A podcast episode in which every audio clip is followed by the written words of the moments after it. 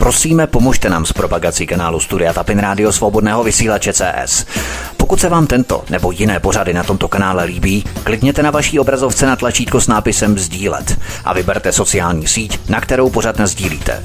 Jde o pouhých pár desítek sekund vašeho času. Děkujeme.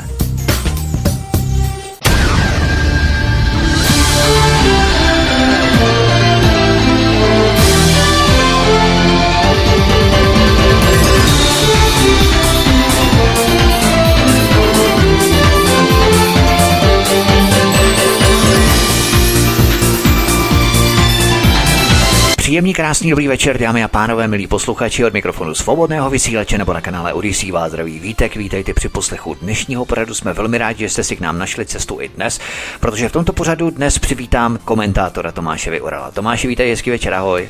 Ahoj Vítku, zdravím všechny posluchače zase po čase.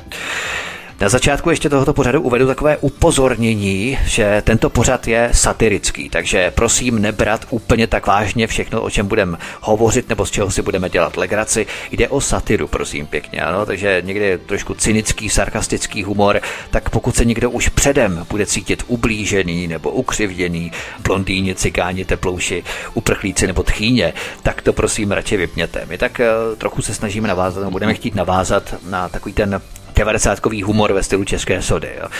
Nedávno jsme se dozvěděli, že naše dosazená, nebo možná nasazená, myslím Rycheckým nasazená, transparentní vláda tají takzvaný plán proti dezinformacím. Dokonce tvrdí, že se na tom plánu podíleli i odborníci, ale jejich jména nezná. Odkaz číslo 1 v popise pořadu na Odysee.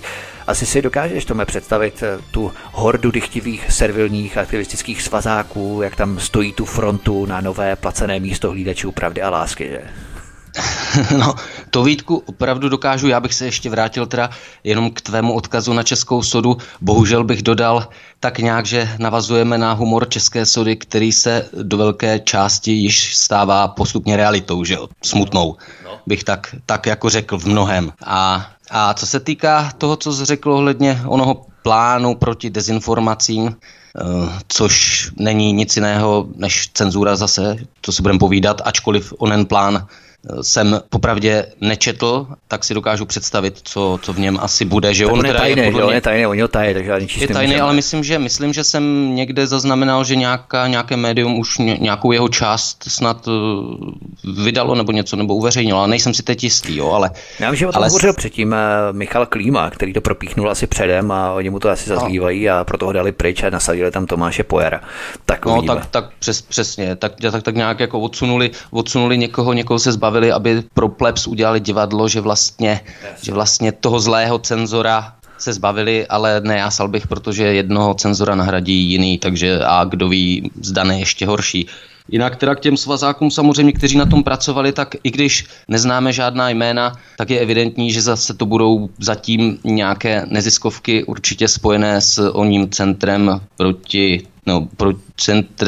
boje proti terorismu a hybridním hrozbám, nebo jak se to jmenuje, že určité neziskovky na tohle centrum napojené a můžeme si domýšlet, co za lidi tak nějak mohlo pracovat na tomhle cenzorním plánu. Za mě, myslím, že když řeknu jména jako Vrábel, Máca, Kartous, možná Janda, tak spousta posluchačů si pod těmihle jmény asi představí určité tváře a určité individua bezpáteřní a bezcharakterní a dal bych ruku do ohně za to, že někdo z nich se na tom určitě podílel, nebo minimálně lidé s těmito jmény spříznění. To máš pravdu, protože ten plán vypracovalo nechvalně známé Centrum proti terorismu a hybridním hrozbám CTTH a vnitro nebo úřad vlády prý nedisponují jmény z toho centra CTTH. Já si ale spíš myslím, že oni ta jména zveřejnit nechtějí po dohodě s nimi, protože ti lidé, co to mají na svědomí, se prostě bojí, že by jim sousedi a známí dali v první hospodě přes držku, jo? Kdyby se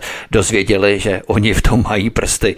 Karle, ty hajzle, ty nám chceš zavřít hubu a cenzurovat nás, ty totalitní šmejde, jo? A už by frčela rvačka místní, nějaká chirurgie by asi měla hodně práce s takovými svazáky, že? Takže spíš to si myslím, že oni se bojí zveřejnit ta jména právě kvůli tomu. A to může být taky samozřejmě jeden z důvodů a nemusí to být samozřejmě ani obava z fyzického ataku, ale může to být obava z ataku slovního a písemného, protože jak víme, tak tihleti svazáci a cenzoři a dobroserové umějí ostatní nálepkovat, nadávat jim a všemožně je odsuzovat a ostrakizovat, ale jakmile se někdo opře do nich, tak vlastně mají jako první hnědé v trenkách, že jo, jak víme. To je právě rozdíl mezi druhou světovou válkou, kdy tady byli ti práskači, že kteří donášeli do těch říšských úřadů, že tady v protektorátu Čechy a Morava, ale tak nějak jsme o nich věděli, ti, co žili, tak o nich věděli samozřejmě, ale prostě věděli o nich, jo. Fyzicky je museli nějakým způsobem zaznamenat tu trasu jejich, že oni jdou, hele, podívej, můžeme ho šmírovat, můžeme ho sledovat, on jde na ten úřad, na ten říšský úřad, protektorátní úřad, donášet tam, co tam asi jde dělat. Ale ten internet právě přinesl ten fenomén anonymity, to znamená, on se nám může klidně tlemit do očí, bezlstně naprosto. A my to vůbec nepoznáme, kdo je ten práskač, že? Takže to je právě to nebezpečí teď. Tak přesně, stačí stisk jednoho tlačítka na Facebooku, že jo, nebo na Twitteru, nebo já nevím, kde všude to funguje, dáte nahlásit a váš kolega, známý, neznámý, přítel, nepřítel je nahlášený a nemusíte v zásadě sám osobně nic řešit, nikde se nechat vidět, že jo? Ano, takhle to je, bohužel. Je to ještě horší, nebo postupně se to stává ještě horší, než to bylo možná dříve, no. Uvidíme kam.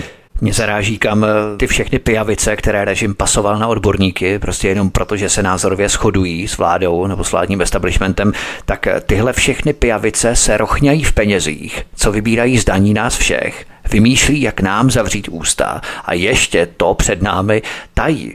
Myslíš, že se dnes postupuje podle klíče čím více demokracie, tím více utajování? To je taková ta moderní medicína teď po covidu.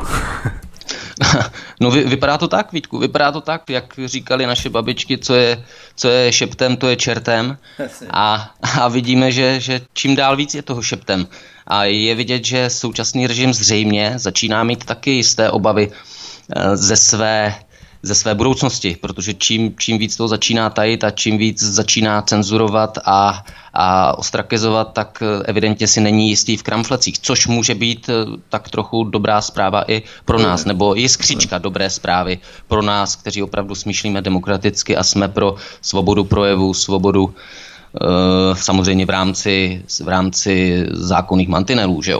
Taková ta svazácká pionýrská jiskřička pro nás, taková ta pozitivní. Ale spíš dezolácká, řekněme. Dezolácká, jo, to je taky pravda. Ale ten úřad vlády tvrdí, že, a teď pozor, veřejnost by nebyla schopná interpretovat názory vyslovené v tomto akčním plánu proti dezinformaci. Tak se mi hrozně líbí. Prostě ty bláboly a servilní prorežimní keci by veřejnost jistě i hned odhalila, vysmála by se tomu, jo. A oni mají Čechy úplně za totální blbce a hlupáky, kteří by ani nedokázali správně interpretovat názory těchto pijavic.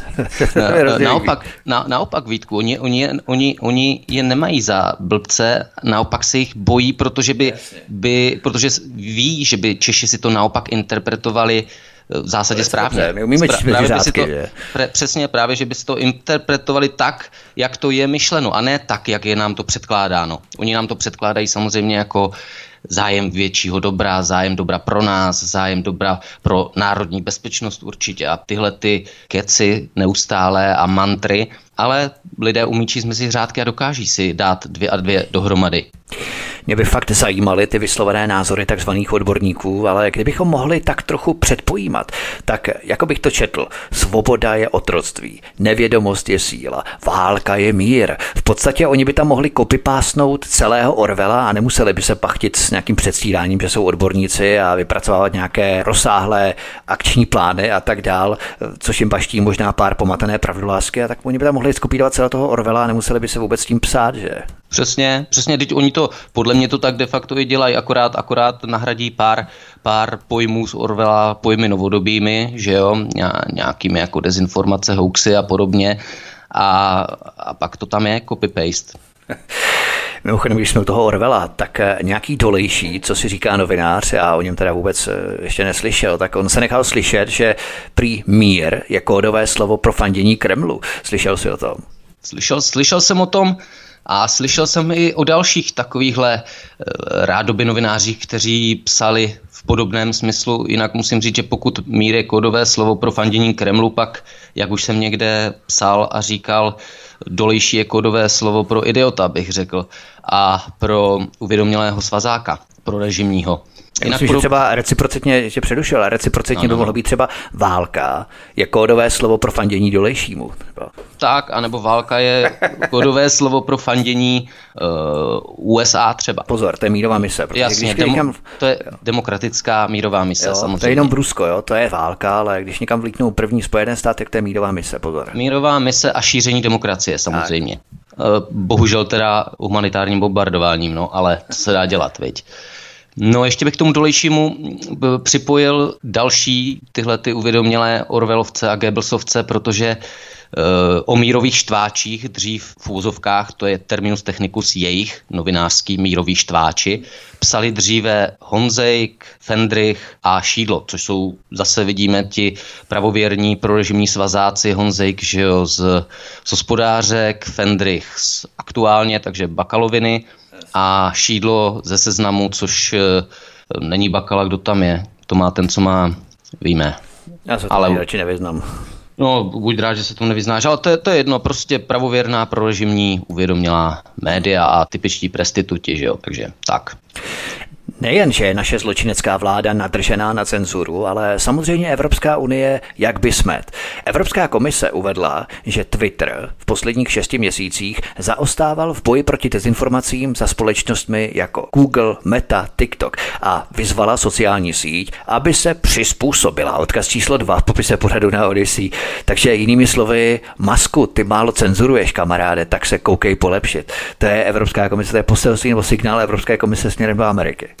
No, přesně tak a navíc, Vítku, teď víme, že Evropská unie v současné době není nic jiného než toho času sovětské politbyro, že jo? Je to současný Eurosojuz, takže soudruzi v Bruselu vlastně nedělají nic jiného, možná dělají daleko horší věci v zájmu, respektive proti zájmu zemí členských, než toho času dělal ústřední výbor Sovětského svazu, nebo jak se to politbyro jmenovalo, že jo? No, si prostě myslí ta Evropská komise, že prostě on je bude poslouchat, jo? Evropské unii vadí, že Twitter pod vedením Muska má laxní přístup v boji s dezinformacemi a nedrží se tak předpisů Unie. Mě naprosto ohromuje, co se ti šmejdi v Bruselu myslí, že Musk v Americe, který má nějaký Brusel úplně v paži někde, jo, tak před nimi v Kalifornii poklekne a bude se před nimi plazit a poslušně bude vykonávat jejich příkazy. To je fakt sebranka arrogantních diktátorů, co si myslí, že když si tupnou, tak je bude snad poslouchat celý svět, nebo já nevím, oni přece nemají žádnou pravomoc v Americe, protože oni si dovolí takto říkat, že se musí podřídit a přizpůsobit a následovat jejich pokyny a směrnice a nevím co všechno, jo. Souhlas, tohle je ten napoleonský komplex, o kterém tak často rádi mluví třeba ve spojení právě s Putinem, nebo napoleonský komplex bruselských nikým nevolených politruků a bafuňářů. Ještě bych teda dodal, že by mě zajímalo, jakými metrikami měří ono zaostávání v boji proti dezinformacím. Jo, to je vždycky strašně důležité říct teda, jaká je ta metrika, co jsou ty dezinformace, jak teda Facebook a nevím, další sítě proti němu lépe bojují, jestli to znamená, že bylo vícero nahlášených, vícero smazaných příspěvků proti ruské, čínské a běloruské straně, dejme tomu, jo, nebo nevím, jaká je tam metrika, nebo kdo určuje to, co je ta dezinformace a to, jaký ten boj proti těm dezinformacím je úspěšnější, významnější, silnější, četnější. Nevím, to by mě zajímalo.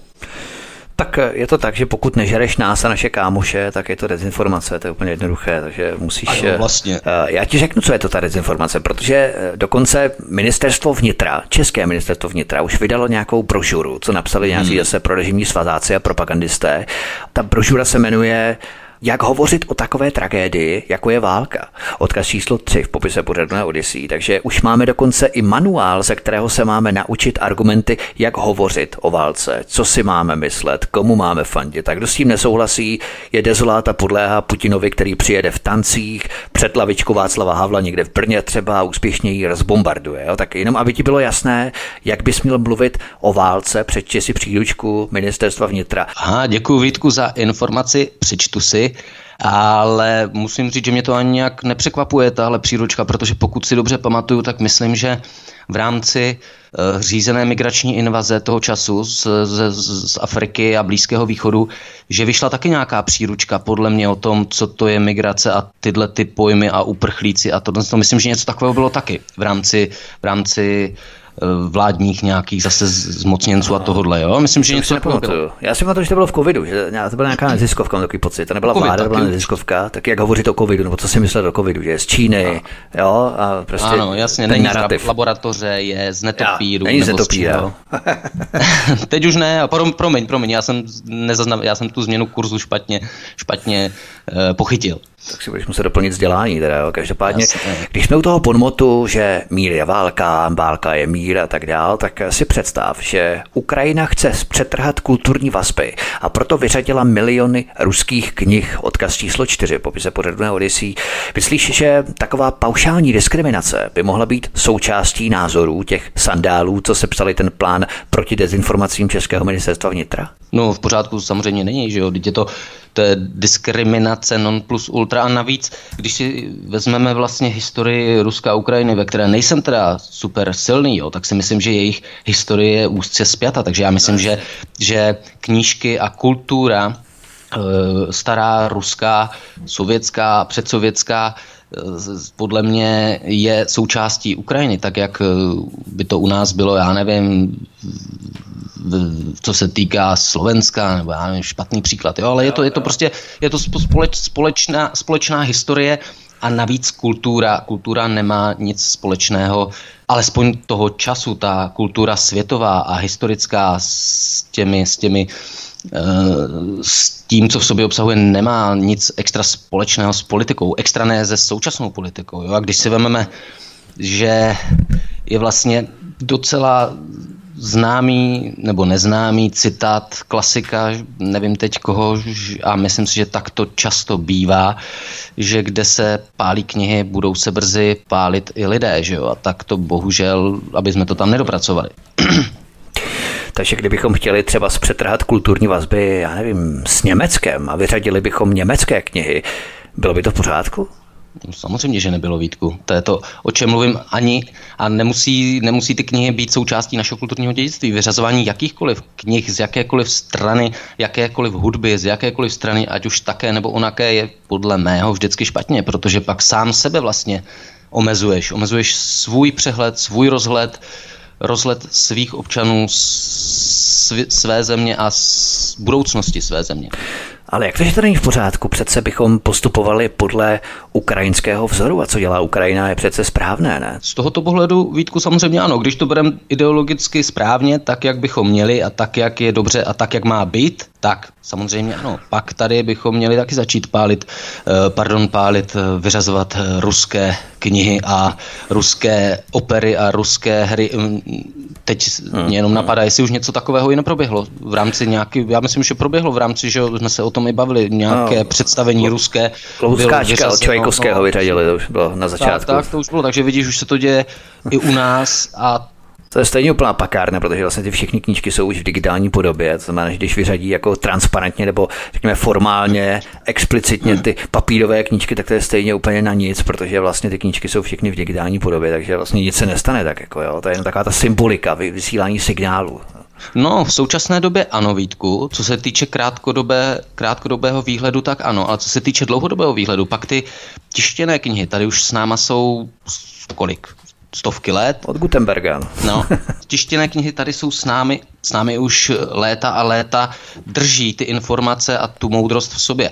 Kdežto digitální doba, tady je o dost kratší čas a v případě nutnosti, obávám se, nebo v případě toho, že dojde k tomu, že už nebude vědět současný režim, co by kde by, tak tu digitální stopu dokáže smazat mnohem jednodušeji, než spálit ty reálné knihy, které už jsou rozprostřeny po domácnostech, po po městech, po knihovnách, jo? Smazat podle mě ty digitální... Když máš digitální knížku na lokálním úložišti, tak to přece nemůžeš smazat na dálku, že jo? No jasně, ale můžou vypnout, já nevím, můžou vypnout disky, můžou vypnout internet, můžou vypnout, teď jako to beru velmi... Internet ano, ale když máš na lokálním úložišti, říkám, to znamená na disku, jo? No, sebe to máš. Jo, tak to ti nevypnou. Jasně, to máš pravdu, ale tak může dojít elektrika, že jo, něco, ale tak to je pravda, to by to pak jediné, ne.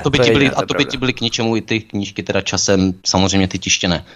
Ale a taky nevíme, ty digitální úložiště i lokální disky, jak dlouho budou mít životnost, že jo. Knihy, životnost knih a papíru je docela již prověřená, co se týká životnosti disků, jakýchkoliv a podobně, tak tam ještě nemáme, že jo, zkušenosti, jestli to vydrží 100, 200... 300 let, jo. To je pravda, ale ke mně, kdyby do domácnosti někdo přišel, tak by si myslel, že jsem úplný barbar, protože já vlastně všechny knížky mám uložené na disku v digitální podobě. Já nemám papírové knížky vůbec tady v domácnosti, takže když přijdeš někomu domů, tak vidíš tu knihovnu, že má knížky seřazené, se díváš, co to je za knížky, co čte a tak dále, jaké jsou jeho preference. U mě by nic nenašel. Ale... To jsme úplný opak, Vítku. Já zase nemám nic moc digitálně. Respektive něco mám, ale digitálně mě to prostě nebaví a potřebuju tu reálnou knihu, ten papír, ten pocit, tu vůni té knížky a mít to v ruce, no. Takže tak. A co třeba eskimáky? Já třeba nemám rád eskimáky, protože žerou tuleně. Tak chci vyřadit eskimáckou literaturu. To se může? No, samozřejmě, když to teď před chvílí říkal Vítku, ne, to se může. Může se vyřadit eskimácká literatura a může se vyřadit i Eskimo, že jo, aby navíc tady nedošlo ještě k nějaké další mílce, tak jak se přejmenovávala ruská zmrzlina, že jo.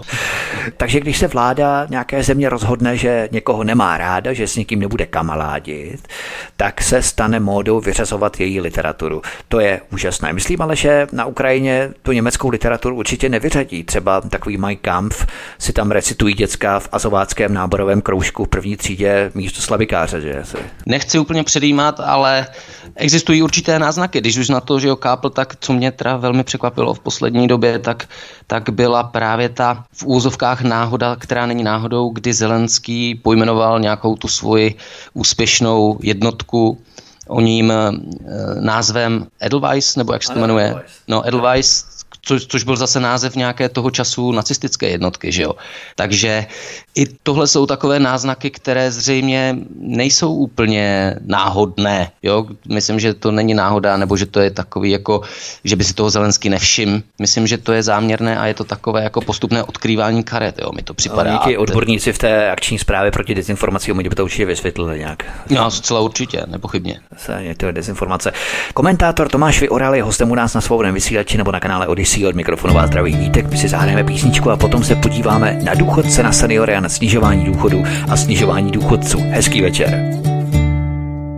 Na svých cestách mnoho podob, na sebe jsem vzal, jako blázen na věčný tulák, první krok jsem udělal. Navzdory svým modřinám mám štěstí i víru v ideál, v krvi mám věčný mládí a pořád bych se smál.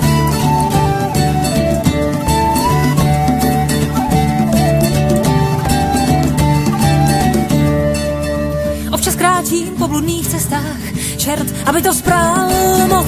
Hluboce jsem nepřemýšlel a s ohněm jsem si hrál. Nejsem ale z těch, kdo by na kolenou dlouho byl. Překážky mě neodradí a nestrácím svůj cíl. V žitě není čeho se bát, strachu šanci nedáli. Ideály nenech si brát, odvahu svou nestrácej. Vykro svojí vlastní cestou, nekličkuj před sebou. Zažehni oheň neznátých srdce a půjdu před tebou.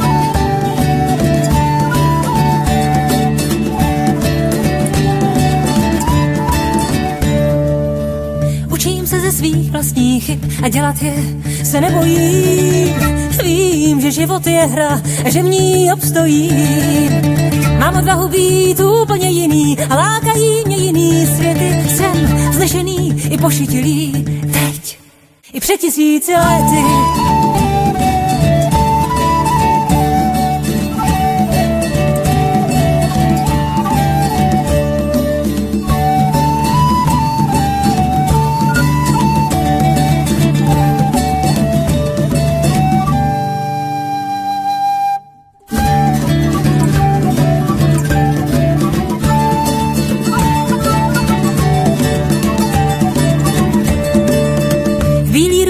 slyšíš moje čistý srdce být. Má minulost dostala křídla, proto mohla odejít. Bydlím v chrámu přítomnosti, budoucnost mě neleká. Věřil jsem a pořád věřím v život člověka. Vždyť je není čeho se bát, strachu šanci nedávej. Ideály nenech si brát, odvahu svou nestrácej. Vykrot svojí vlastní cestou, neklič bojí se sebou. Zavřený oheň neznámý přeskávů, jdu před tebou a za tebou a před tebou, a za tebou, a před tebou, a za tebou. Na na na na na na na na na na na. Od mikrofonu Svobodného vysílače nebo na kanále Odisí vás zdraví Vítek. Spolu s námi naším hostem zůstává komentátor Tomáš Vyoral. Pojďme dál. Vláda chce zvyšovat věk odchodu do důchodu na 68 let, ale na druhou stranu, když zvyšuje věk odchodu do důchodu, tak zase snižuje důchody zásahem do valorizace. Takže tihle gauneři dopustí, abychom jako Česko měli podle statistik jednu z nejhorších inflací v celé Evropě. Hrnou peníze na ukrajinskou agendu, covidovou agendu do vakcín, do Pfizeru, já nevím, ekologickou agendu, genderovou agendu, hlavně desítky miliard do armády a tak dál. Ale odskáčou to zase a jenom důchodci, kteří se jako jediní nemůžou bránit. To je normálně na přezdržku, že? To je na přezdržku, Vítku, a tohle mě čím dál víc dokáže naštvat, protože je zajímavé, jak všichni tihle politruci naši a rádoby elity neustále dokola opakují mantru o tom, že v jakémkoliv různém kontextu, že nebude na důchody a na důchodce.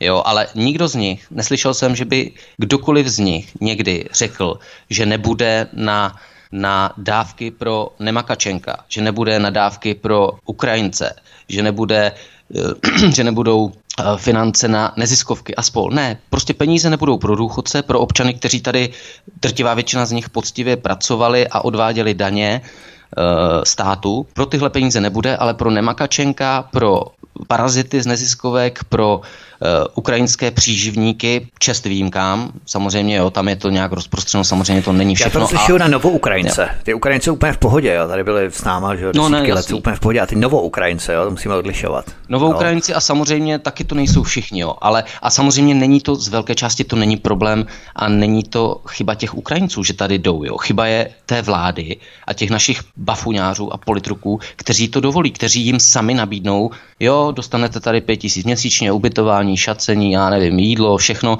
Jo, kdo by nešel pak zadarmo si pro nějaké dávky? Šla by drtivá většina lidí, takže tady je problém v tom, kdo to dovolí a kdo to iniciuje. Ne v těch Ukrajincích, samozřejmě v druhém sledu taky je problém i v těch Ukrajincích, někteří, kteří sem jdou a nevíme třeba o nich nic a podobně, ale prvotní problém je na straně té naší pětidemoliční vlády, že jo? A soudruha Petra Fialenka.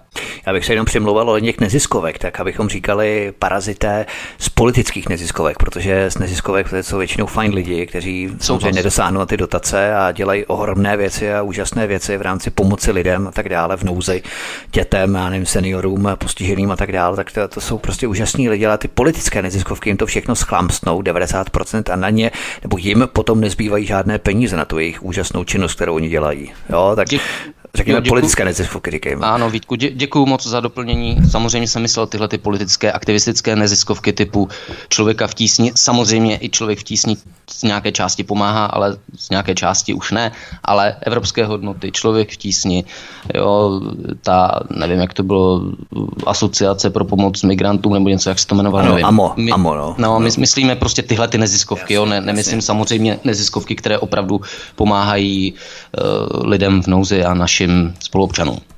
Přesně tak, abychom to odlišili, ale proč myslíš, že vždycky, když je nějaká vláda v rejži, a většinou je to tedy pravice, tak si najde jako obětního beránka vždycky důchodce, začne řvát jako protržená, že důchodci jsou netáhla, že ujídají ze společného, dědeček a babička ujídají ze společného chlebíčka, nebo jak mají ty keci, jo, a sfašizovaná zběř přitom skáče blahem, ať chcípnou důchodci, prostě keci, které kdybys pronesl o nějaké menšině, tak jdeš do lochu na 10 let, jo.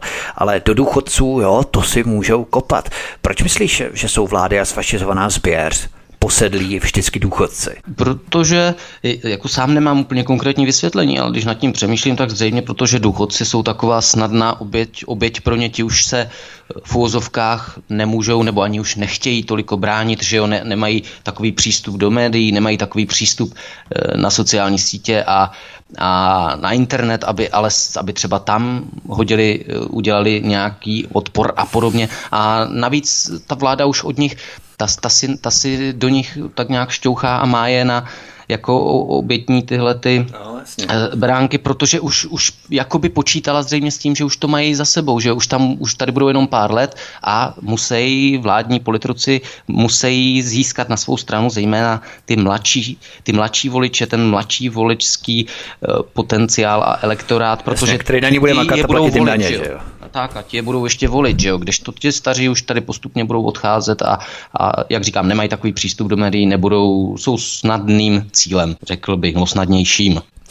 Já jsem četl nedávno nějakého šmejda, já ho ani nebudu jmenovat, protože by mě mohl žalovat za to označení, protože dneska se kdejaký gauner soudí za to, že je gauner. Jo. Ale ten šmejd se zamýšlel nad tím, proč jsou Češi tak posedlí důchody a že prý proč tak lpíme nezávislosti na státu. Řekni mi, kde se líhnou takové stvůry, co by klidně nechali lidi skapat místo důchodu.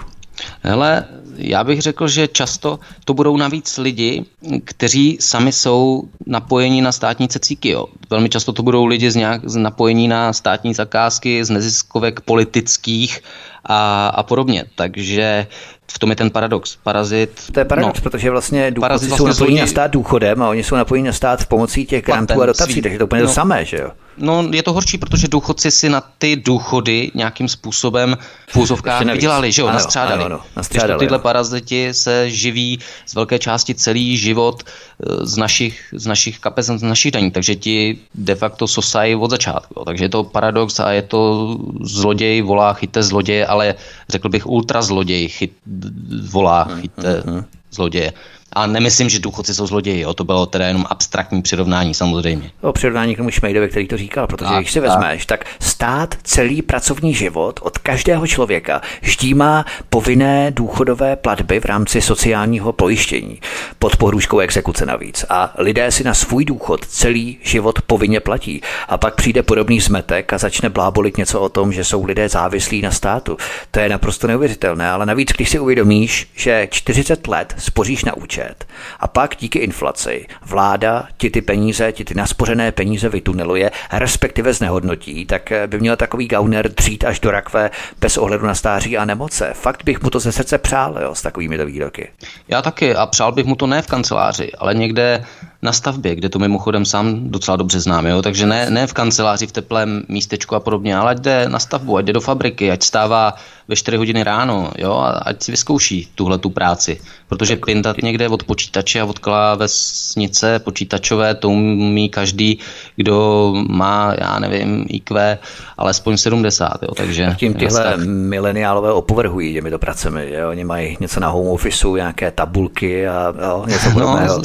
To jo, ale pak jim vypnou fyzickou práci, oni opovrhují. Jasné, ale jakmile jim vypnou elektriku a nemají nabitý mobil, tak jsou v loji, že jo? Pak se nedostanou z práce ani domů v úzovkách. Elektromobilem. Ale když si uvědomíš, co vlastně představuje konstrukt stát, ten konstrukt stát jsme přece my. A když stát jsme my, tak po něm nemáme nic chtít. Tak k čemu by takový stát vlastně byl, kdybychom po něm nic neměli chtít, že? Tak, jako souhlas. Samozřejmě, jo, my bychom po něm nemuseli chtít teda ty peníze na důchod, ale jak říkáš, my je povinně musíme státu odvádět během celé své pracovní kariéry, během svého zaměstnání, takže potom jako není co řešit. A navíc zbrojit proti důchodcům v době, kdy už jsou v důchodu vlastně, že dopředu jim nikdo neřekl, vy nebudete mít důchody, vy budete mít důchod takhle malý, ale najednou teď střih a teď se starejte, měli jste si spořit dřív, měli jste si investovat dřív, měli jste si zajistit nějaké jiné příjmy dřív. To prostě nejde takhle šmahem. Jasně, oni by chtěli, aby si lidé platili své pojištění komplet, aby si platili úplně všechno, aby si platili školné, aby si platili úplně všechno. Něco jako v Americe, jo. Vlastně, když studuješ vysokou školu, nějakou college, jo, tak musíš platit, zadlužíš se na půl života, jo. Něco podobného jako s pojištěním, zdravotním pojištěním, důchodovým pojištěním, všechno vlastně musíš platit, ale potom ve finále zjistíš, že celý život platíš a ten systém tě má vlastně uvázaného jako psa u boudy, protože vlastně celý život musíš makat jenom prostě proto, aby si splácel ty hypotéky, které si musel buď si vzít v rámci školy, anebo je musíš celý život platit v rámci toho, jestli chceš mít důchod nebo nechceš, aby si nerozvážel pizzu třeba 75-letý děda, že v Americe úplně běžné, rozváží pizzu až téměř do své smrti. Jasně, a jak jsi zmínil přesně to zadlužení naše, tak my máme, ve škole nás učí, že tehdy a tehdy bylo zrušeno otroctví, jo, a bla, bla, bla. Samozřejmě, jo, bylo tak nějak formálně. Ekonomické otroctví. Ano, ale když si uvědomíme, co je současné zadlužování a zadlužení nás všech, tak co je to jiného než novodobé otroctví. Takže tady to pořád funguje, jenom se změnily nějaká forma se změnila, ale obsah zůstává stejný. Pořád jsme otroci závislí a samozřejmě je tady zájem největší nás uvázat a udělat nás závislé co nejvíc. Ano, formou těch našeho zadlužení a půjček a podobně. A to eskaloval samozřejmě ona hysterie covidová a hra na covid. Teď to zase eskaluje ukrajinsko-ruská válka, takže jde o to samozřejmě pořád nás co nejvíc udělat závislými na státu, protože když budeme na státu, na bankách, na korporacích velkých, protože když budeme závislí, tak potom budeme muset být nějakým způsobem loajální a poslouchat, že jo?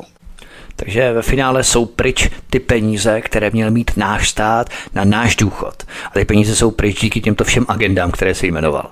Ano, asi tak. A na tyhle agendy, a když ještě připočteme samozřejmě tu jakože ekologickou agendu, protože to samozřejmě nemá zase s ekologií nic moc společného, jo. Zase jde jenom o to, o čem jsme se bavili před chvílí, o tu závislost, o tu likvidaci soukromého vlastnictví a zase je to jenom neobolševismus nový, jo. Takže v rámci těchto agend, jakože zelené agendy k koronavirové, ukrajinské, jo, můžeme si najít toho času migrantské, můžeme jít kamkoliv zpátky a vždycky něco najdeme, tak jde jenom o to přesně zbavit nás, našich svobod, našeho majetku a našeho vlastnictví, jo.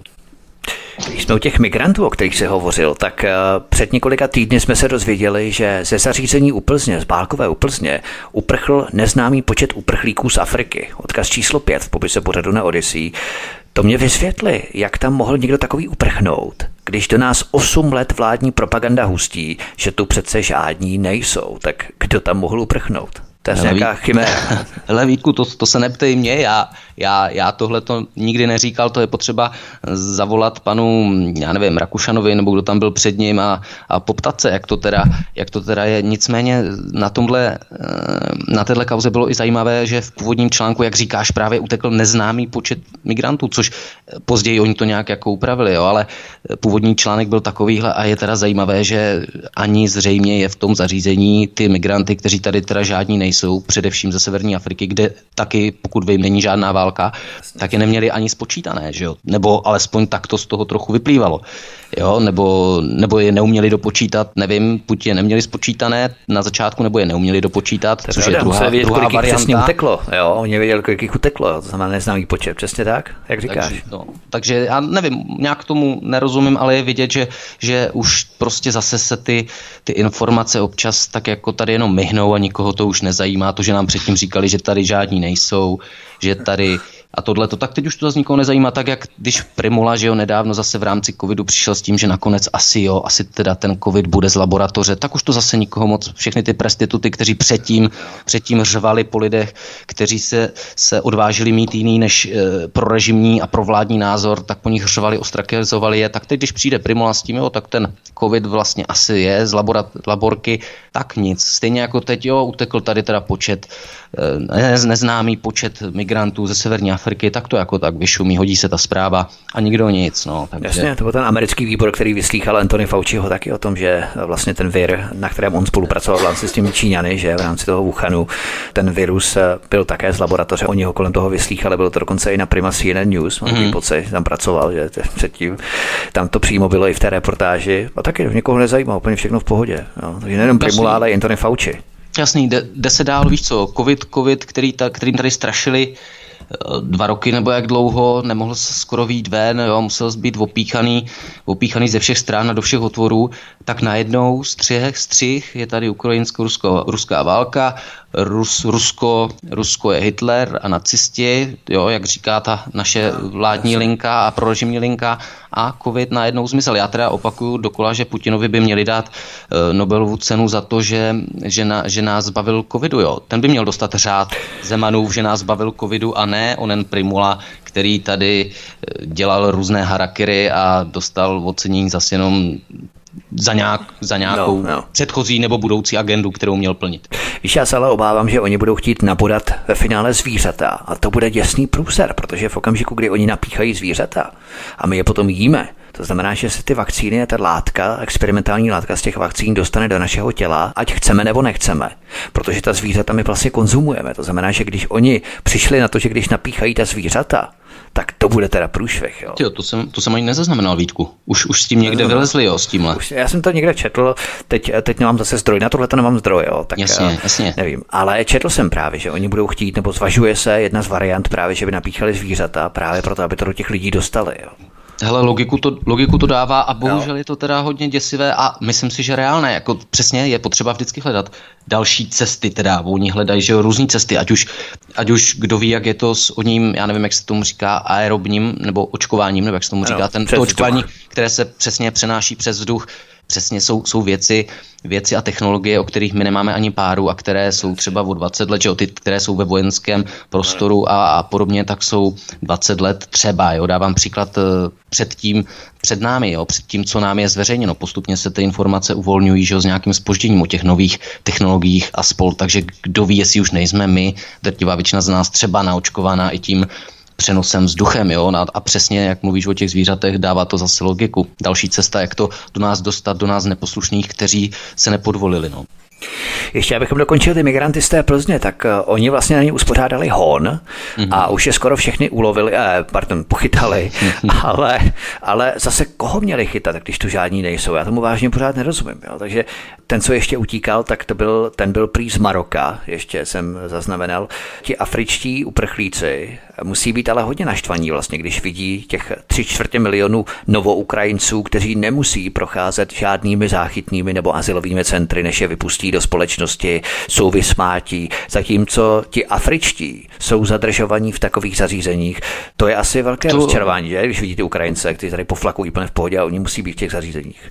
Ale to je dost možný a je to docela dobrý bod k zamyšlení. Jo? I když samozřejmě Ukrajinci jsou z nějakého našeho bližšího kulturního prostředí a spol a teda nějakou válku tam v nějaké části Ukrajiny opravdu mají, tak samozřejmě to, že nejsou prověřováni žádným způsobem a kontrolování je opravdu do nebe volající a je to zcela nepochybně bezpečnostní riziko, jakkoliv by třeba 90% z nich bylo zcela bezpečných a bezúhonných, tak jako je to pro naši zemi bezpečnostní riziko a ano, myslím si, že druzí migranti zavření někde tam v těch detenčních zařízeních ze severní Afriky, kteří sice neutíkají před žádnou válkou, ale co si budou povídat, řada Ukrajinců taky neutíká jenom před válkou, tak musí být opravdu tam stejně rozčarováno, pokud rozumí tomu, co se u nás děje a mají nějaké takové informace z televize, jsou schopni to pochopit. Ale tak pokud budeme měřit stejným metrem, tak migrant jako migrant, tak ano. Všichni by vlastně měli projít tím sítem, že? Potom by se mělo rozhodnout na základě nějakých úřadů,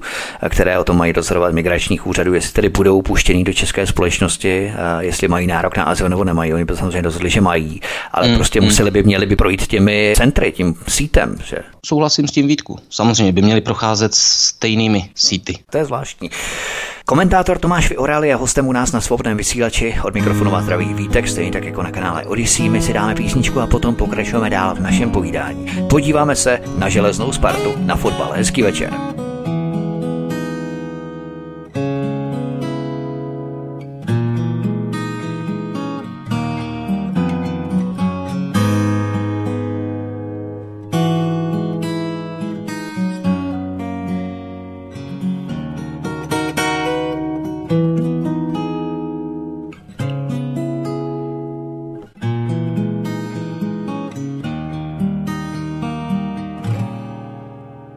Když člověk pro své přesvědčení má sílu trpět v ve vězení a výdrž, snášet ponížení a víru, že to zcela marné není, já rovnat jemu nemohu se už pro strach, co mne zkouší v kuse, tak zvolat budu chtít i muset ta slova, co mám na srdci i v ústech.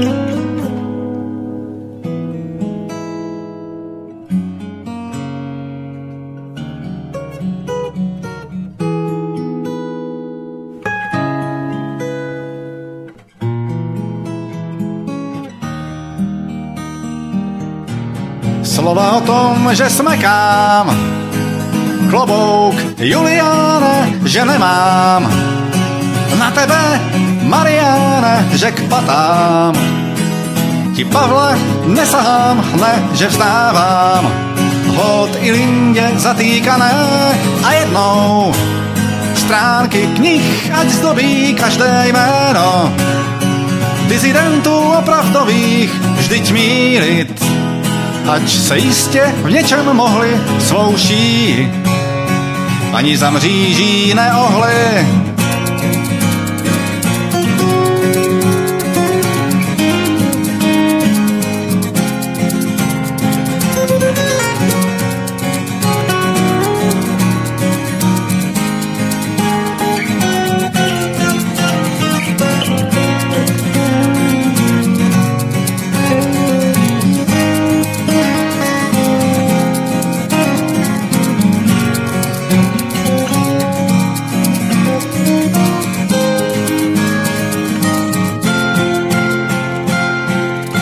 Od mikrofonu Svobodného vysílače nebo na kanále Odisí vás zdraví Vítek, spolu s námi naším hostem zůstává komentátor Tomáš Vyoral. Pojďme dál. Nějaký fotbalista Jankto se prý prohlásil za homosexuála a galérka pravdolásky je z toho rozjančená v totální euforii. Odkaz číslo 6, popise pořadu na Odisí. Já si tak říkám, kde jsou časy železné Sparty, co? No, tak časy železné Sparty už dávno jsou někde pryč, když se podíváme na výkony Sparty pár let nazpátek, ale abych se vrátil k tomu Janktovi. Trochu jako smutné v současné době, že když se někdo prohlásí za homosexuála, a to nic proti němu, já myslím, že 99%, 98% lidí nemá nic proti homosexuálům jako takovým, ale je smutné, že když se tady někdo prohlásí za homosexuála, tak ona mediální galérka, různé pseudocelebrity, ať už české nebo zahraniční, i spoluhráči, jejich fotbaloví a podobně, tak o něm najednou píší jako o hrdinovi, jako kdyby zachránil topící se dítě třeba, nebo někoho před znásilněním. Jo? A to jenom proto, že je homosexuálem a takový je vlastně od přírody. Věď? To není žádná jeho zásluha, to není nic, co by ho dělalo lepším, jenomže stačí, aby se prohlásil prostě homosexuálem, nebo LGBT, nebo trans, nebo něco a mediální galérka z tebe udělá skoro hrdinu, jo. To je úplně něco nepředstavitelného pro mě a smutného teda svým způsobem. No to mě není úplně jasné, protože co je na tom tak rozradostnilo?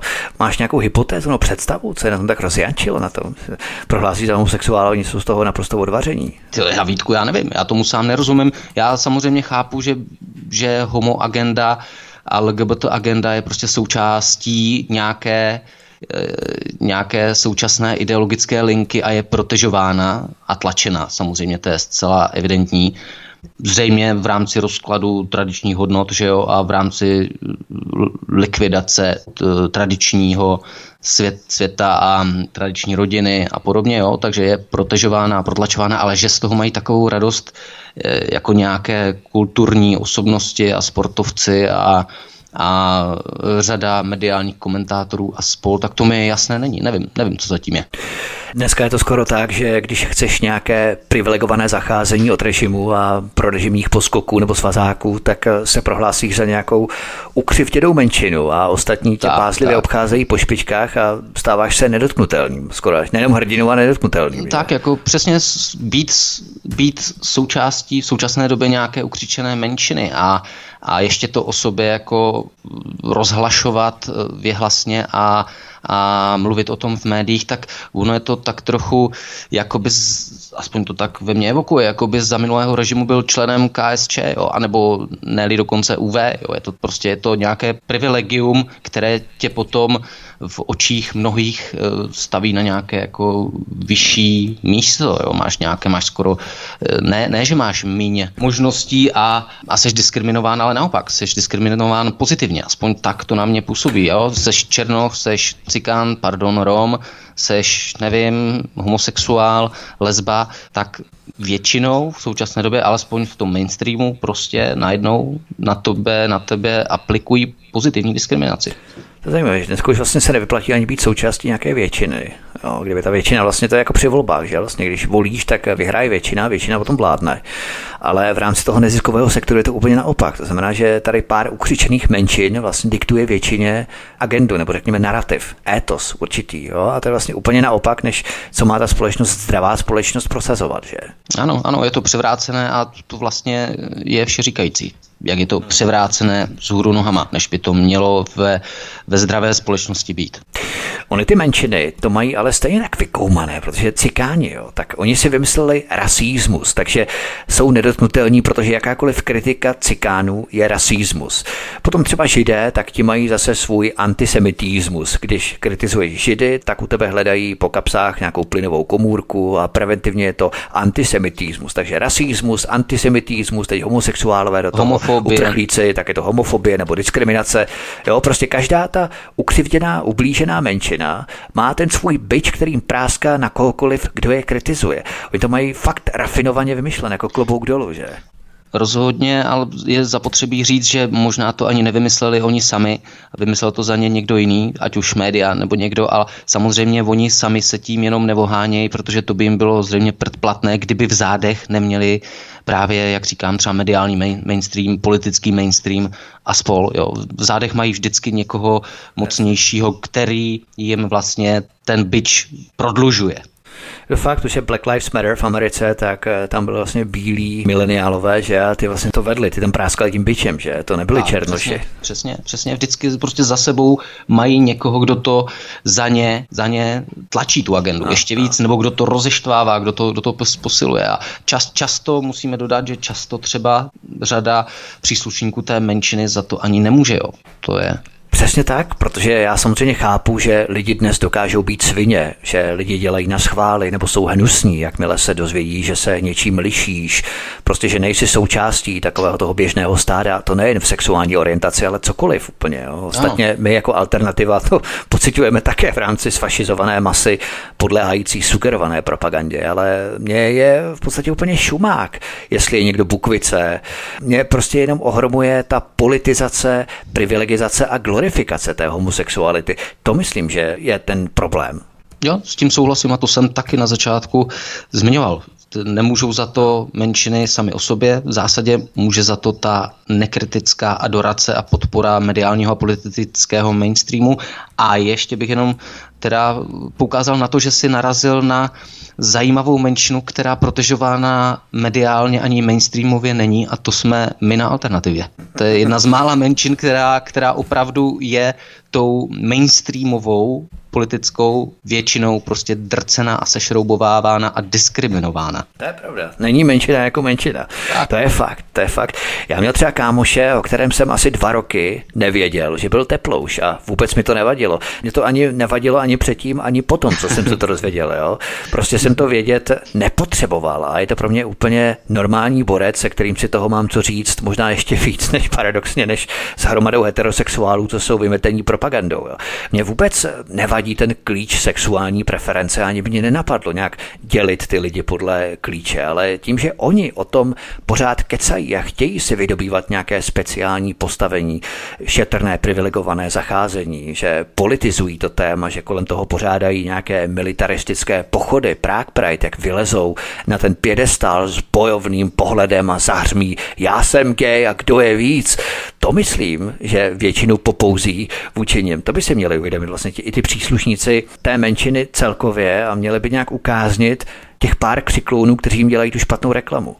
Jo, to narazil na samozřejmě důležitou věc a akorát, hele, to je stejný vlastně jak s námi, co se týče té ukřičené menšiny. Jo? Ta ukřičená mediální menšina řve taky něco, co drtivá většina prostě s čím nesouhlasí a takhle je to i v té menšině sexuální. Takže přesně ona drtivá většina té menšiny zřejmě je s tímhle taky na štíru a není jako příznivcem nějakých Prague Prideů a takovýhle s prominutím nechutností, kdy se v nějakých podivných nevkusných maskách promenádují po náměstích a pohoršují doslova, do písmene pohoršují okolí, jo? Tak já myslím, drtivá většina té menšiny taky s tímhletím nesouhlasí a je těžko ukáznit tu ukřičenou, protežovanou menšinu. A ještě bych dodal, jak jsi říkal, s tím, že ti přesně je ti jedno, kdo s kým spí, tak to je, jako mě a nám obecně je jedno, s kým spíš, koho volíš, to je důležité, vol si koho chceš, spí si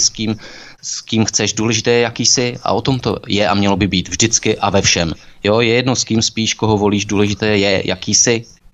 Možná třeba TOP 09 a STAN budou chtít zavést něco jako korespondenční soulož. Třeba když mají korespondenční volby, tak v rámci toho budou chtít zavést jako korespondenční soulož, ne? No, všechno je možné, v těchto hlavách je možné všechno. No. A možná, kdyby to zavedli dřív, tak by si ušetřil spousty problémů třeba pan Ferry, kdyby jenom korespondenčně si tam někde vyskočil. Tak s tím Dominikem Ferry, jak teď probíhá ten soud s ním, že ohledně znásilňování těch holek tady v České republice, tak ten soudce, jak mu vyhrožoval, já vás zavřu, až z toho zčernáte. Ale pozor, já jsem teď na vás koukal a vy jste vlastně už zavřenej byl, že? Vítku, aby nezavřeli tebe za tyhle forky. To je ta 90ková česká soda. Jo. No jasně, nějací cenzoři už to tady zase mají pod palcem a už nás tady někde šmírují. No, mě by ale zajímalo, co k tomu toho Jankta vedlo, takové ty povinné svazácké propagandistické keci, že se nechce skrývat, že chce žít v pravdě a tak dál. Vždyť se přece předtím nikde nemusel bát, že ho upálí někdo, jo? Nebo ne, že ho mravnostní policie někde zavře nebo něco takového. Nikde mu přece neubližoval, tak co ho k takovému prohlášení vedlo podle tebe? Hele, já nevím, to bychom se museli zeptat Jankta, ale vždycky může být souhra řady důvodů. Jo? Jeden důvod může být prostě hloupost a naivita. To jako u fotbalisty nebo u sportovce mě úplně nepřekvapuje, jakkoliv samozřejmě zase nelze házet všechny do jednoho pytle. Jo? Takže hloupost, naivita, případně mohl být zase někým trošku jako ponoukán. Víš co, nějaká neziskovka, někde nějaký penízek, něco a to nechce jako, nemám žádné informace, jo? To jenom spekuluju, to je spekulace. A taková jako třeba i nereálná, jo, ale někdo mohl přijít a nějak ho ponoukat nějakým způsobem, tak s tím prostě vyšel ven taky, no, že jo, ponoukal ho, bude to zase v rámci boje za naši menšinu, musíme prostě ukázat dobré světlo naší menšiny, nevím, něco, jo, takže buď hloupost, naivita, nebo třeba nějaké ponoukání, nebo souhra, obojího, hele, tam mohlo být cokoliv, těžko říct.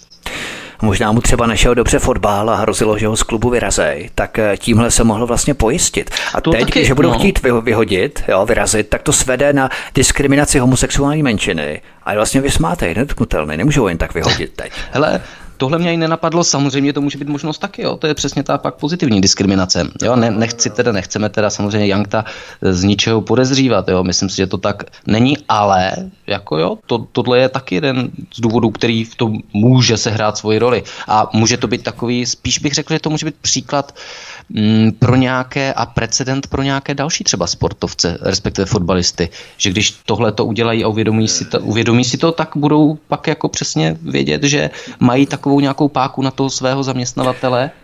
Jasně, a to se zase potom můžou stát bukvicemi všichni a zase bude menšina ta heterosexuální, to bude úplně obráceně. Tak jak víme, tak prostě trendy se vracejí, že jo, ty různý trendy, ať už v módě, v kultuře a podobně, tak trendy se vracejí, takže může se to zase prohodit a pak se to zase prohodí opačně a zase opačně, tak se to zase sinusoidně to půjde, tak jak řada věcí, no, a historie tak se opakuje. Kivadlové hodiny, jak zleva doprava, zprava doleva, nebo že by byla třeba nějaká nová směrnice Evropské unie, víš, kolik teplou musí být ve fotbalovém manšaftu třeba. Jo. No hele, to myslím, že zase není jako nic nereálného, Vítku. To si z toho děláš srandu, ale přece už máme kvóty, já nevím, na ženy ve vrcholných pozicích soukromých firem, jo, nebo něčeho takového. Máme kvóty na kde co. Hollywood má kvóty na černé nebo na menšiny a podobně v rámci filmů, aby vůbec mohli dostat Oscara, takže jako tohle si myslím, že není nic nereálného, jo, že budou nějaké kvóty na menšiny nebo LGBT členy v rámci sportovních kádrů. Jo. Možná je úplně všechno. Ono je fakt, že mě vlastně teď dochází, že fotbalové týmy nerespektují pohlavní kvóty, že by tam mělo být 50% žen, což v počtu 11 teda nevím, jak to provést, možná by jednoho hráče museli rozpůlit. Jeden bude nebinární. A nebo nebinární, jo, tak taky kompromis, ale myslím, že by to porci uvítali hlavně ve sprchách, že? Někteří zřejmě, jo, to by se pak teda strhla slušná mela. 5 na 5 a plus jeden nebinár. Ale když jsme u těch sprch, tak ten Jankto tvrdil, že už se prý nechce schovávat. On se předtím někde schovával, než to přiznal třeba ve sprchách, že by se skrýval, nebo pod lavičkou třeba v šatně, nebo že by se schovával předtím. Já nevím, Vítku, to jsou přesně, se chce schovávat. To jsou zase takové ty, jak jsi říkal, svazácké řeči, které buď mu někdo nakukal, nebo si to sám někde přečet a teď to opakuje. Jako musím říct, že občas fotbal sleduju a jako je fakt, že někdy se schovával zejména na hřišti, když hráli, jo, takže možná myslel tohleto. S míčem se třeba nepotkal, jo, gól nedal, co byl rok dlouhej, tak možná myslel tohle schovávání, já nevím. No to je fakt, ale jak to teď bude v těch sprchách řešit, jo? Protože když tě rajcujou holky, tak jako chlap nechodíš s holkama do sprch, jo? To dá rozum. Ale když ho jako chlapa rajcujou chlapy, tak jak to řeší ve sprchách, že? To je vlastně to samé, ne? Aby se spoluhráči báli se ohnout pro mýdlo, když ti spadne na zem. Hele, nevím, nechme to na nich, teď je to jejich boj, teď se budou zřejmě schovávat spoluhráči třeba, jo? Já nevím. Tak musí na náklady mužstva vyhotovit třeba oddělenou sprchu, víš, tak to mají asi bafuňáři radost, nebo chodí třeba do té sprchy jako první sám a po něm až ty ostatní.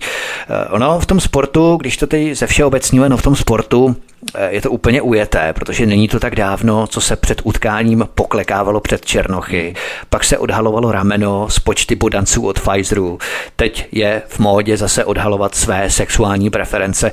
Já se ale ptám, k čemu to je, když se za mičudou honí 11 frajerů, tak je úplně jedno přece, kdo je Bukvice, Cikána, nebo z Papuji Nový Gvineji, nebo z Burkina Faso, je úplně jedno, prostě mě zajímá, jestli dá gól, jestli dobře hraje. A tady tyhle věci, kdo má kolik Pfizerů, kdo si klekne před nějakým černochem, nebo kdo je sexuální orientace, tak je to úplně jedno. To máš pravdu a je to jedno samozřejmě drtivé většině konzumentů sportovních přenosů a sportu, že jo, ale co si budeme povídat a ty to víš moc dobře, sport není jenom sport je od jak živa byl, ač nám říkají, že ne, i politickou a ideologickou záležitostí, že jo, takže skrze sport do nás tlačí tak jak skrze kulturu, tak jak skrze školství, tak jak skrze marketing a produkty, které kupujeme, tak do nás prostě tlačí současnou agendu a žádoucí ideologii, že jo? Co si budeme povídat, jako když vzpomeneme i na toho času dvoje olympijské hry, letní a zimní, v jedné zemi během jednoho cyklu, které se odehrály, tak kde byly naposledy? V nacistickém Německu, že jo? Za podpory a bez problémů ostatních zemí, jo? Takže jo, sport prostě je, byl a bude politika, ať nám říkají, že ne.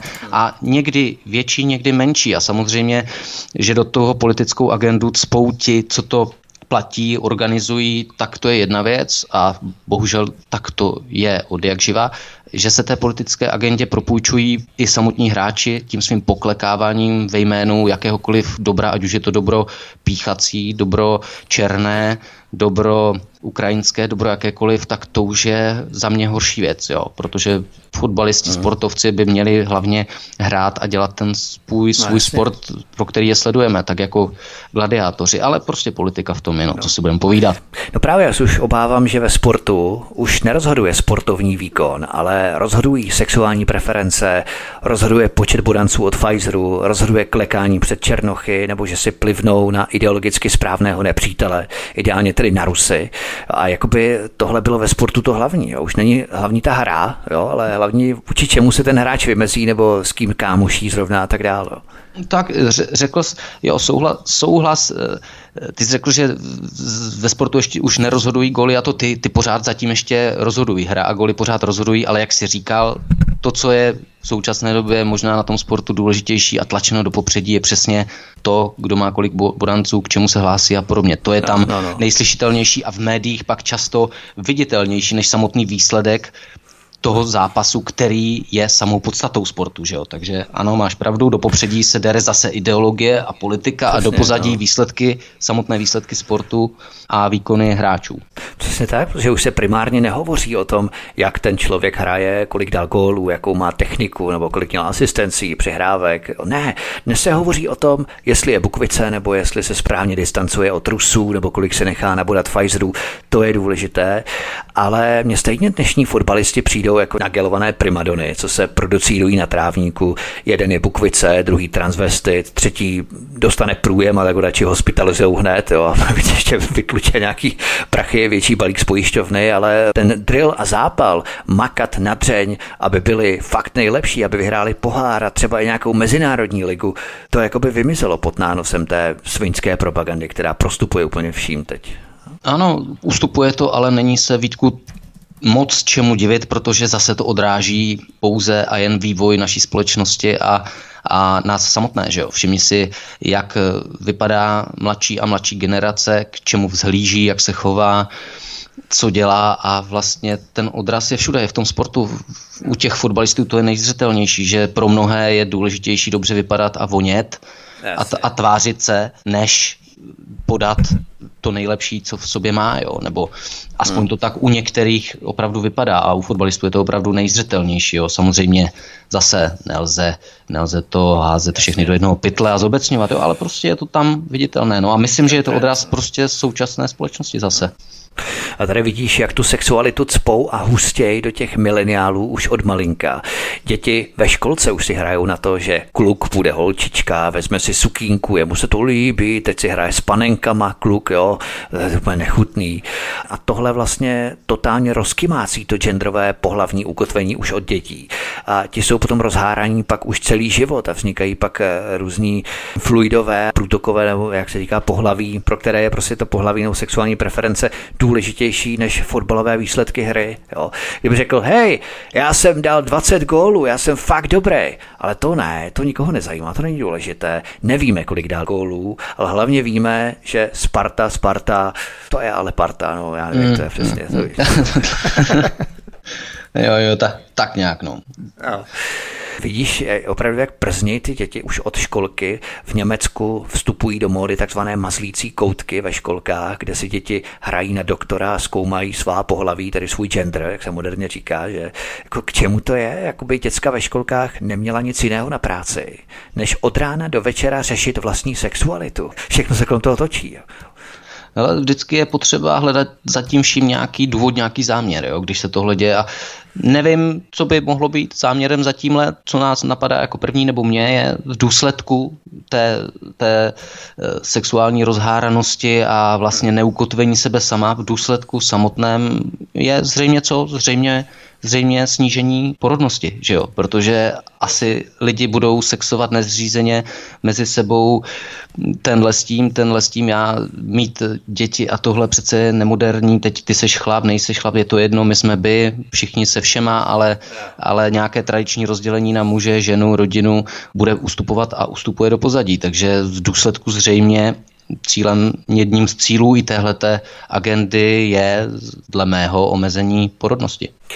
Já se tak obávám toho, jak by mohla vypadat taková sluníčková školka budoucnosti. Jo. Když to představíš, tak děcko ráno vstane, rodiče mu zapnou při snídani ČTDčko, tak tam se podívá na pihovatou Sněhurku, o které mu donutil vysvětlí, že má špatnou bílou barvu, lepší by bylo, kdyby byla černá, aby jí sluníčko neublížilo, jo, tak to dítě se tam při snídani se tam podívá, koukne, potom se oblíkne dítě, přijde do školky a u snídaně, u svačiny, u oběda s dětmi budou učitelky řešit pohlavní identitu, gender a sexualitu a mazlící koutky třeba, jo, nějaký občas mazlící koutky a tak dál.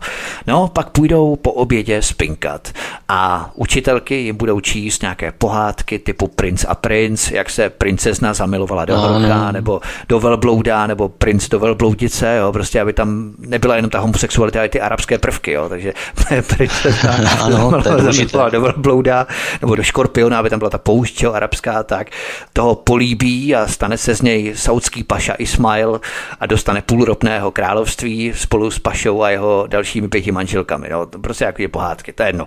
A potom dítě přijde domů a nejde si kreslit pastelkama nebo kopat do mičury někde venku nebo blbnout na prolejskách. Ne. Opět řeší svoji sexualitu, ideálně na tabletu nějakém, s nějakými youtubery, co mu to vysvětlí. Takže takhle bude vypadat sluníčková školka budoucnosti. Máš k tomu nějaké doplnění, čím to třeba obohatit, jak jsme tady bavili o tom kulturním obohacení třeba? No, já bych to akorát obohatil ještě tím, že třeba před usnutím ve školce nebo po probuzení by jim učitelé přečetli onen manuálek, jak mluvit a jak nahlížet na válku. Jo? To by bylo taky podle mě docela záhodné. Jasně, a naučit se třeba nějaký mantry proti Rusům, třeba nedávat na Rusy. No právě, nějaká dvouminutovka nenávisti, jo? Nebo něco takového, nebo to samozřejmě to by nejmenovalo by se to dvouminutovka nenávisti, jmenovalo by se to třeba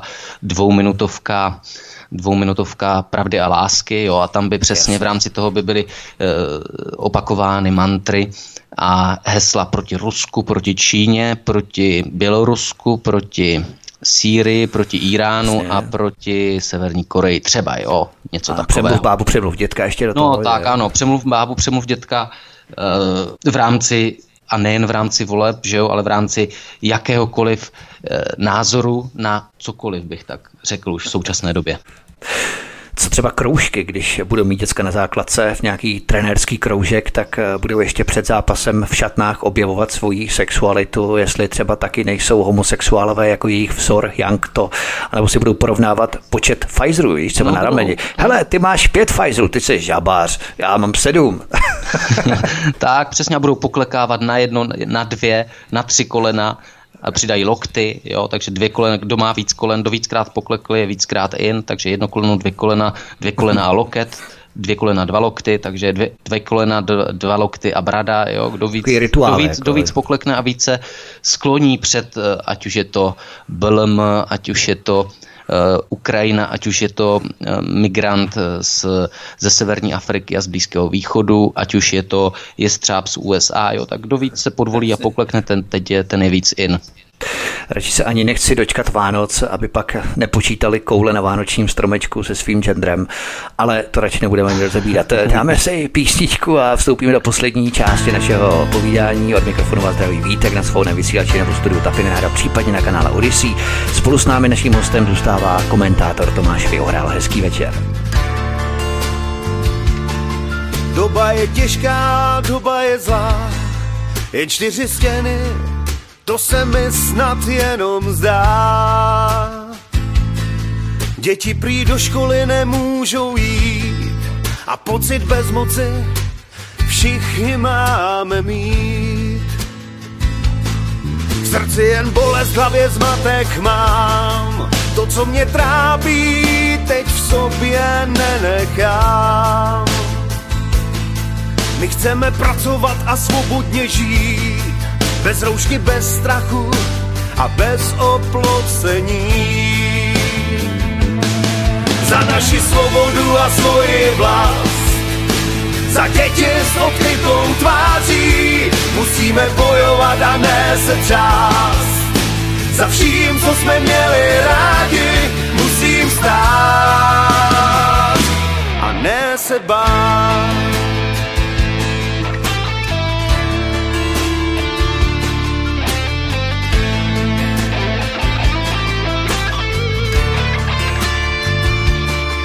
Váš biznes, pánové, strčte si někam, procitni národa, už dlouho se jen čeká.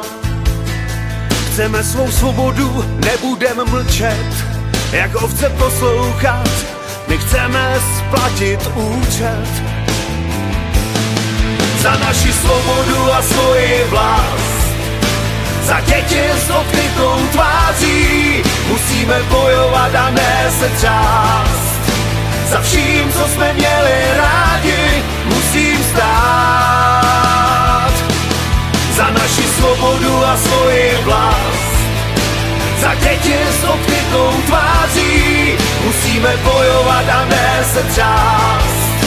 Za vším, co jsme měli rádi, musím stát a ne se bát.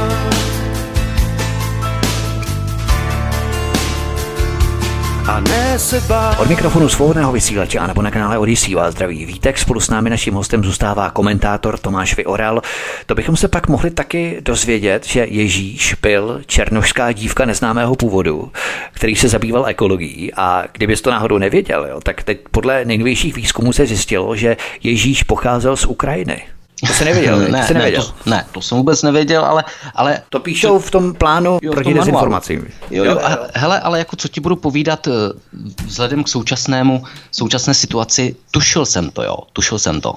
Tvé tušení se ukázalo realitou. Mimochodem, když jsme u toho Ježíše, tak jsem zaznamenal informaci, jak se děkan koleje Trinity College na univerzitě v Cambridge zastal nějakého kolegy, který tvrdil, že Ježíš by mohl být trans člověk. Prý našel v obraze Kristův penis, který není erotickým symbolem nebo nábojem, a na jeho těle, na tom Kristově těle, jsou prý jak mužské, tak i ženské pohlavní znaky. Odkaz číslo 7 v popise pořadu na Odysee. Tak je fakt neuvěřitelné, jak se ta propaganda a ideologie ohýbá až do takových souvislostí, že? Jak to jako může napadnout, jako? No, napadne je všechno, že jo, soudruhy napadne vždycky všechno a je potřeba rozklížit všechno. A jedním z jednotících prvků a z prvků, z kterých vlastně vychází celá naše civilizace, no prvků z nějakých zásad, ze kterých vychází naše židovsko-křesťanská civilizace, tak je křesťanství, že jo, nějakým způsobem. Takže je potřeba nabourat a zpropagandizovat i tohleto nějaké ukotvení. Jo. A teď můžeme si o křesťanství a o církvích a podobně myslet cokoliv, jo, to je jedno to nebo to, já si taky o tom myslím svý, ale je tady evidentní zájem rozložit i tohleto, protože já jsem proto, aby se zpochybňovalo prakticky všechno, jo, nějakým vědeckým způsobem nebo nějakým kritickým myšlením je potřeba pochybovat a je potřeba diskutovat o všem možném a nepřijímat všechno jako nekriticky. Jo. Ale když to zase vidíme tady, jak tahle ta věc Ježíšem trans Ježíšem Kristem souvisí s tou současnou agendou a s tou agitkou a protežováním zase té trans agendy, tak jako je to až do nebe volající, se vším respektem, teda, abych se nerouhal. Mimochodem, když jsme u té Bible, u toho křesťanství, tak já jsem slyšel někdy před dva měsíci na Českém rozhlase Plus, jmenuje se to Hovory Plus, ten pořad, já víte, vždycky po 10. hodině, každý večer, po 10. hodině večer, po 22. hodině. Ne, že by to bylo sprostý, jo, ale prostě no, tak to vyjde časově. Jo. A tam byl cikánský autor, vlastně to myslím Pavel Vizina, moderátor Pavel Vizina to měl. Jo. A on tam měl nějakého cikánského autora, který prý přeložil Nový zákon do cikánštiny. Aha. Tak to musí být teda opravdu úžasné, že tam vlastně máš takové ty fráze jako nepokrádeš, nebo něco takového. Jo. To musí být opravdu úžasné. Jako, jo. Nový zákon v cikánštině, jako, to je fakt, to by si člověk dělal legraci, a to je prostě fakt. Nový zákon je přeložený do cikánštiny. Jo. Neslyšel jsem, netuším, ale jak mluvíme tady o tom Ježíšovi, tak jsem si rozklikl teda tady nějaký ten odkaz, jak o tom píší, a jenom abych teda dodal váhu tomu, co jsem řekl, jo, tak tady jedna citace toho teologa, jo, nějakého. No. Na jeho těle můžeme pozorovat jak mužské, tak ženské pohlavní znaky. Lze tedy usuzovat, že jde o tělo trans osoby. A teď pozor, proto bychom k sílícím hlasům trans lidí měli být vstřícnější a nechovat se k nim nepřátelsky. A to je ta podstata. Tady ta poslední věc. Proč to ten teolog zřejmě zase aktivisticky říká? Proto bychom k sílícím hlasům trans lidí měli být vstřícnější a nechovat se k ním nepřátelsky.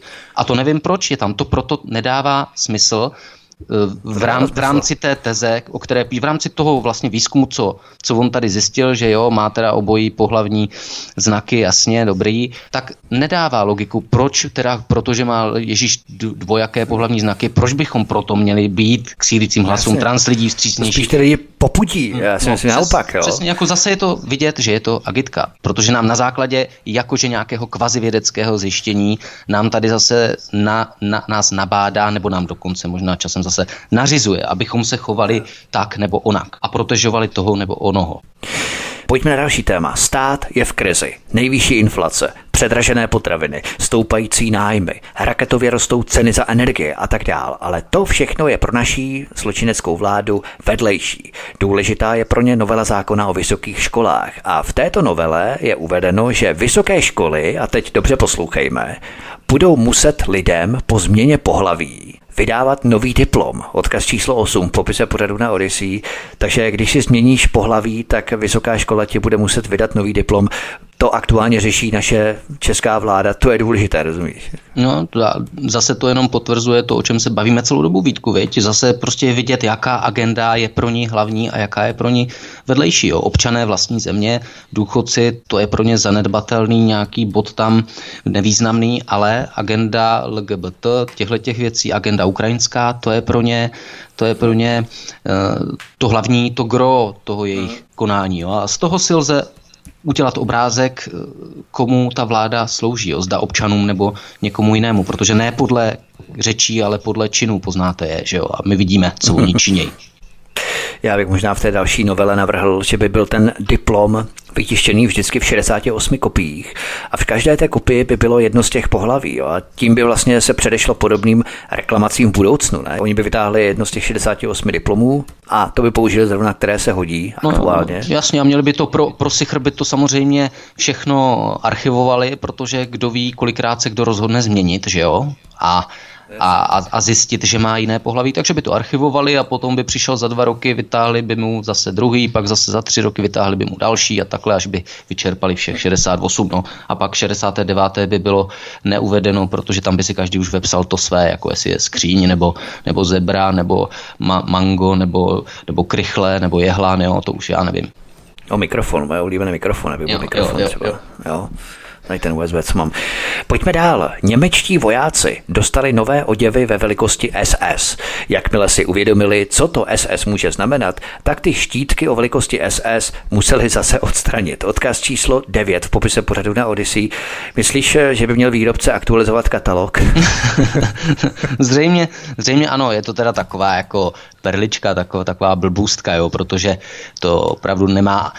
Buď je to dílo super nechtěného, jo, anebo to je fakt podle mě malichernost a náhoda, ale je to docela vtipný, no, když takhle, když si to, nevím, když ten výrobce nevěděl, když to vlastně tiskl, ty štítky, tak nevěděli, co to jasně je. A nebo já je to myslím, že oni věděli. No, to já myslím přesně, to může být takový jako trošku žertík možná, ten, jak se tomu říká, ne, kanadský žert, taková jobovka, jako jo, vyzkoušíme, co tohle, jako je to divné samozřejmě, je to divné, nevím, uvědomit si to museli a nevím, co zatím hledat.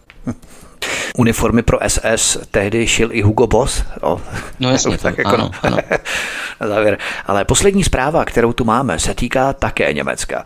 72letou pacientku v nemocnici tak otravoval zvuk plicního ventilátoru, že ho vypnula. Při životě ale držel její sousedku na pokoji. Udělala to dokonce 2krát. Odkaz číslo 10 v popise pořadu na Odisí. To musí být fakt nátura, když se představíš, nějaká stará Gertruda, kterou ruší zvuk ventilátoru, prostě vstane z postele a vypne ho. Přestože ví, že tu pacientku vedle tím vlastně zabije, jo. A přesto ventilátor vypne, tak si by fakt hustá, jo. Tyhle, to je až děsivé, Vítku, kde to taháš tyhle ty zprávy, bože. Zase Němec a zase. To bylo na mainstreamu, jo. No, nevím, je to ani to není úplně směšné teda, jo? Nechci se mi úplně smát, protože když si tam představíš někoho blízkého a jak ti tam spolupacient odpojuje maminku nebo tatínka na přístrojích, tak to je opravdu teda až pekelné. A nevím teda, že jí tam někde už po jejím prvním přečinu, že jí tam někde nepřipoutali ruce nebo něco, jo? Protože to je opravdu No, síla, to je zajímavé, síla. No, to je zajímavé, jo? Já se po druhé, to bude vletu, že jako udělali jenom ty, to ne, ty a ona to udělá po druhé, po třetí, nebo čekají, až opravdu tam někdo dojde k úrazu nebo přijde k maléru, nevím, to je teda opravdu. Takže pacha, až budeš třeba v nemocnici na kapačce a bude tam ležet nějaká stará Brunhilda, tak vždycky musíš mít oči na stopkách a když ti bude hrozit nějaké nebezpečí, tak jí musíš říct po hlavě Benešovým dekrety. To oni se bojí jak čert kříže, možná jako Hitler Talmudu, jo, jak Benešových dekretů, tak to myslím, že by bylo odstrašující případ pro ně, pro ty Němce. Jo. Ale na tom je fakt vidět, že ti Němci to mají tak nějak v krvi, ani u třetí generace to prostě nevykořeníš. Když Němcovi zavazíš, tak ti klidně zavře kyslík. Hele, tak zase mohla to být nějaká výjimka potvrzující pravidlo, jo, ale že Němci jsou sví, to samozřejmě víme, a že mají nějakou náturu a nějaký vnitřní motor, to jistě víme. A ještě k těm Benešovým dekretům mimochodem samozřejmě... Buď ti zavřou kyslíka, nebo ti pustí plyn. Tak, no. jo, no to se může stát, nebo se stávalo. Ale ještě k těm Benešovým dekretům. Jo. Jak jsi říkal, že se jich bojí jak čert kříže, jo, bojí, ale co si budeme povídat, Benešovy dekrety už jsou taky dávno prolomeny, viď? Byť ne jako úplně oficiálně a ne... Valderode, jo? Valderode a samozřejmě i předpokládám po revoluci privatizace, jo. Tak já myslím, že nechci teď úplně křivdit panu Havlovi a spolu, ale pokud z informací, které jsem i slyšel, tak nějací jeho předci taky nebyli úplně špatně s nacisty, takže jako privatizace potom zpátky majetku určitých našich elit taky mohla být v rozporu s Benešovy dekrety, jo. Protože předci některých našich elit rozhodně kolaborovali s Němci nebo potom jim byly majetky navráceny nějakým způsobem, takže jako Benešovy dekrety jsou postupně prolamovány tak jako pod svící největší tma, my to nevidíme a prostě jo, je to tak podle mě. No, pamětníci vymírají, takže to časové okno se pomalu zavírá, respektive je skoro zavřené, takže už se to může obnovovat postupně a relativizovat všechny ty věci v těch televizích, že? Ty dokumenty, jak postupně nějakým způsobem relativizují ty viny, že? V rámci toho nacistického Německa a tak dál. Přesně. A samozřejmě vina se dává vždycky v té soudobém režimu a v tom soudobém nastavení se vina z velké části potom přenáší na Čechoslováky, že jo. Když si vzpomeneme na různý filmy o odsunu Němců po druhé světové válce, tak jsou často Němci zobrazování jako oběti a Češi jako ty zrůdy, které je vyháněli a spolu samozřejmě nic není černobílé a samozřejmě i tam se udělo spousta zvěrstev, jo. Samozřejmě trpěli i Němci, kteří za to nemohli a museli být odsunuti. Ale holt, jako byla to nějaká reakce na tu strašnou válku, která ale byla iniciována, respektive vykonávána ze strany Německa a na českém obyvatelstvu, takže nějak to vyřešeno muselo být. Samozřejmě, protože Konrad Henlein, vůdce těch sudeťáků, je tady v Československu ještě tehdy, ten vlastně byl naprosto prohitlerovský a právě když se konaly poslední volby ještě před druhou světovou válkou, tak ho volilo, teď to nemám přesně, 89,57% sudeckých Němců v Československu tak volilo Konráda Henleina. Takže to už je vše vypovídající, jakým způsobem se vlastně obídala ta komunita. Jo. Co si budeme, to není o čem, jo? Ne, jasně, a samozřejmě šlo o to zabránit třeba daleko horším zvěrstvům. Jo. Kdyby nedošlo k odsunu nějakým způsobem, tak mohlo dojít ještě k daleko horším zvěrstvům, že by se Češi mstili na Němcích, že jo, potom, protože by nedošlo individuální msty. Právě, jasně. To by mohlo jako dojít ještě k něčemu daleko horšímu, no. Takže nějakým způsobem se to udělat muselo, ale jenom aby jsme se vrátili k tomu, co zase současná propaganda nám cpe do hlav a našim dětem v rámci různých filmů a pořadů, že přesně zvyšují ten podíl viny, podle mého aspoň, nebo ho tak jako zviditelňují podíl viny českého a československého obyvatelstva v rámci třeba toho odsunu a umírňují ten podíl viny, který byl primární ovšem Německa jako takového toho času. Pak bychom dopadli třeba stejně jako Slováci, co se řešou pořád s těmi Maďary, že? Mají tam pořád SMK, nebo jak se jmenuje ta strana, maďarská strana, pořád vlastně tam mají toho ducha té druhé světové války, do Trianonu a dalších věcí. A tam ti Slováci tam musí řešit pořád, že? Protože oni se vlastně s těmi Maďary nevypořádali tak jako my. V rámci i těch smluv, mezinárodních smluv, tak se s tím prostě nevypořádali tak v rámci toho rozdělení, nebo té, řekněme, toho odsunu, tak jako my s těmi Němci. Samozřejmě je to hrozné, ale prostě zamezilo to, jak říkáš, tomu dalšímu vlastně natahování toho problému, jako mají třeba Slováci s Maďary, že? Tak a přetrvávání, že jo, jeho až do současnosti, což pak v důsledku může být daleko horší. Mimochodem, podle nepotvrzených zpráv si chce česká vláda tuto německou Gertrudu najmout, aby takto po nemocnicích pomáhala řešit českou důchodovou reformu. Tak pozor na Fantova nemocnic, milí posluchači. Takže já doufám, že se vám líbil dnešní pořad, milí posluchači. Samozřejmě nám zanechte vaše komentáře pod pořadem na kanále Odisí. Tady budeme rádi za každý váš komentář, postřeh, názor, dojem a tak dál. Naším hostem byl komentátor Tomáš Vyoral, se kterým jsme si povídali o různých aktualitách současnosti s trošku sarkastickým humornějším duchu ve stylu české sory 90. let. Tomáši, mě se moc hezky, ahoj. Děkuji Vítku za pozvání a děkuji taky posluchačům za poslouchání. Doufám, že se pobavili a pobaví a že budou klidně s námi polemizovat, diskutovat a komentovat v příspěvcích pod naším vysíláním. Tak jo, díky, mějte se všichni, ahoj Vítku.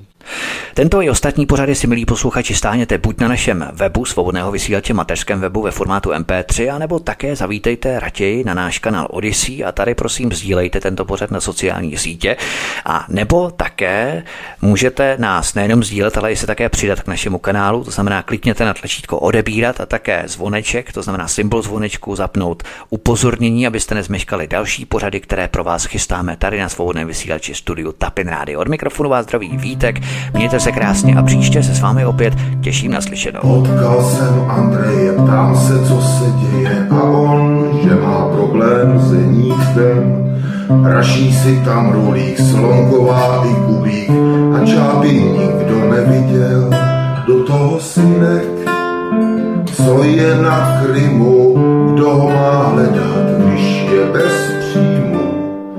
Co s tím vším teď Andrej vypadá jak zloděj, ono je to přitom jinak. Chudý oligarcha, to už baba Varga řekla v jedné ze svých vizí. Celé téhle kauze jde jen o Mickey Mouse a Čáby jsou až podružní. Kdo teď asi ptá se, jak to v celé kráse skončí, bude asi zklamán. I když nemáme moře, ve státním znaku bude hůře. A Andrej poputuje na hrad.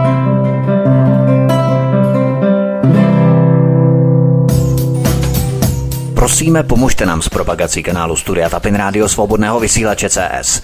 Pokud se vám tento nebo jiné pořady na tomto kanále líbí, klikněte na vaší obrazovce na tlačítko s nápisem sdílet a vyberte sociální síť, na kterou pořad nasdílíte. Jde o pouhých pár desítek sekund vašeho času. Děkujeme.